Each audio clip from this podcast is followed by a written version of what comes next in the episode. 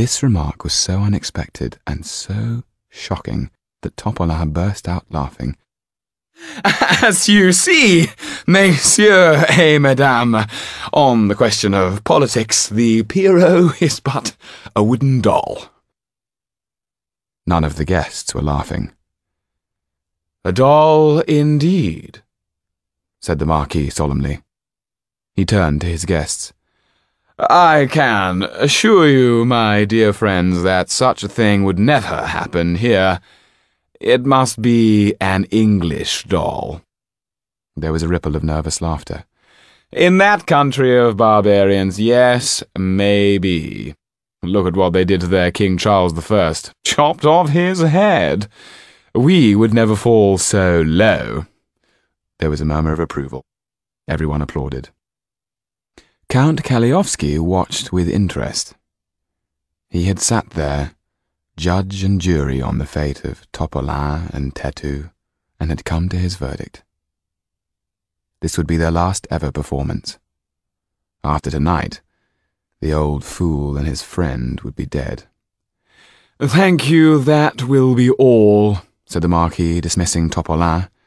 I believe the entertainment, if you can call it that, is over. Not quite yet, said the Count.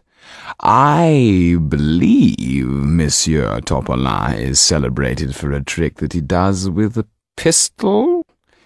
He is the only man in Europe who claims that no bullet can harm him.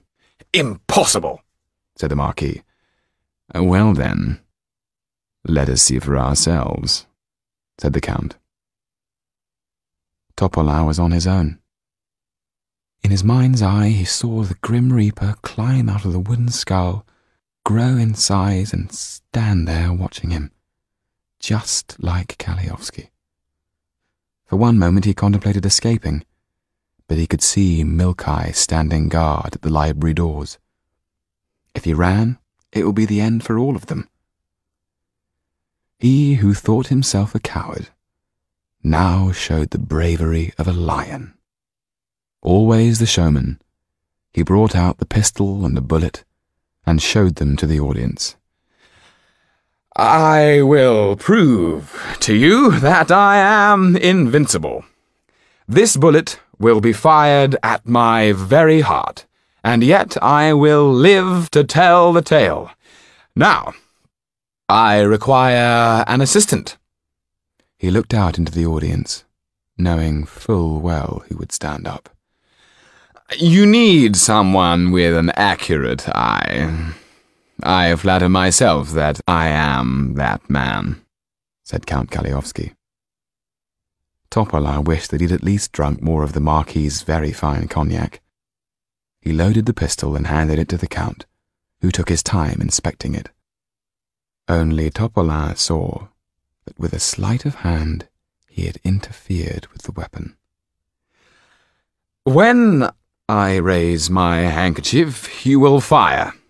Wait, said the Count. Have you forgotten? Should you not say some magic words to keep you safe? Oh, Topolain remembered all right. But he knew there were no words to keep him safe.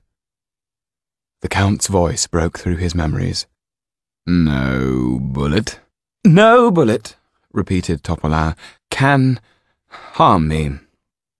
I have drunk from the cup of everlasting life. With these words, he walked away bravely as if he were about to fight a duel, though unlike Kalliovski, he was unarmed. He looked his murderer straight in the eyes as he lifted his white handkerchief. Fire! The Count pulled the trigger. There was a loud retort, followed by the acrid smell of gunpowder and scorched flesh. Topolain stumbled, and the audience gasped as they watched the handkerchief he was holding turn bright red. Topolain held up the bullet and showed it to the audience. He staggered forwards to take a final bow.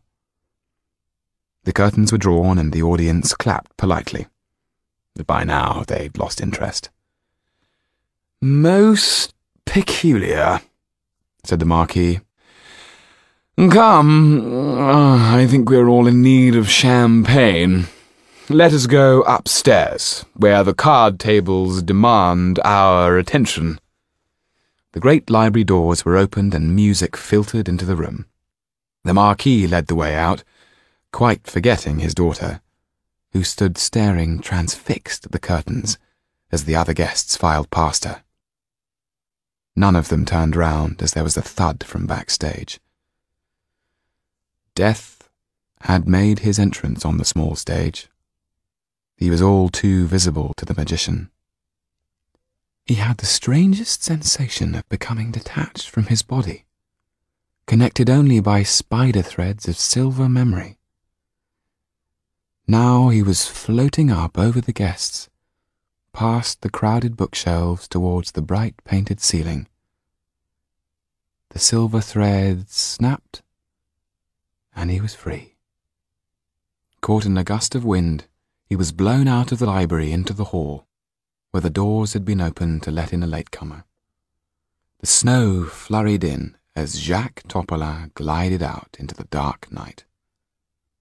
He saw no more, he heard no more, he was no more. Yann had rushed with Tetu to help, He'd taken one look at Topolain and seen Death's black gown trail across the stage. Tetu put his head to Topolain's chest, listening for a heartbeat. He shook his head. There was nothing to be done. It's never gone wrong before. Why now? cried Yann. Tetu was examining the weapon. The pistol has been tampered with. Topolain didn't stand a chance. He was murdered.